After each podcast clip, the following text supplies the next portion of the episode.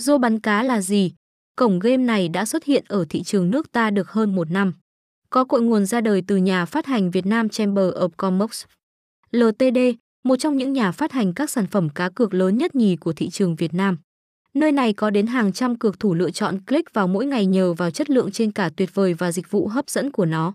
Được biết theo những dự định ban đầu thì cổng game chỉ được cung cấp trên các thiết bị thuộc hệ điều hành Android, nhưng vì sự phát triển không giới hạn của mình mà ngày nay nó đã được xuất hiện trên đa nền tảng công nghệ.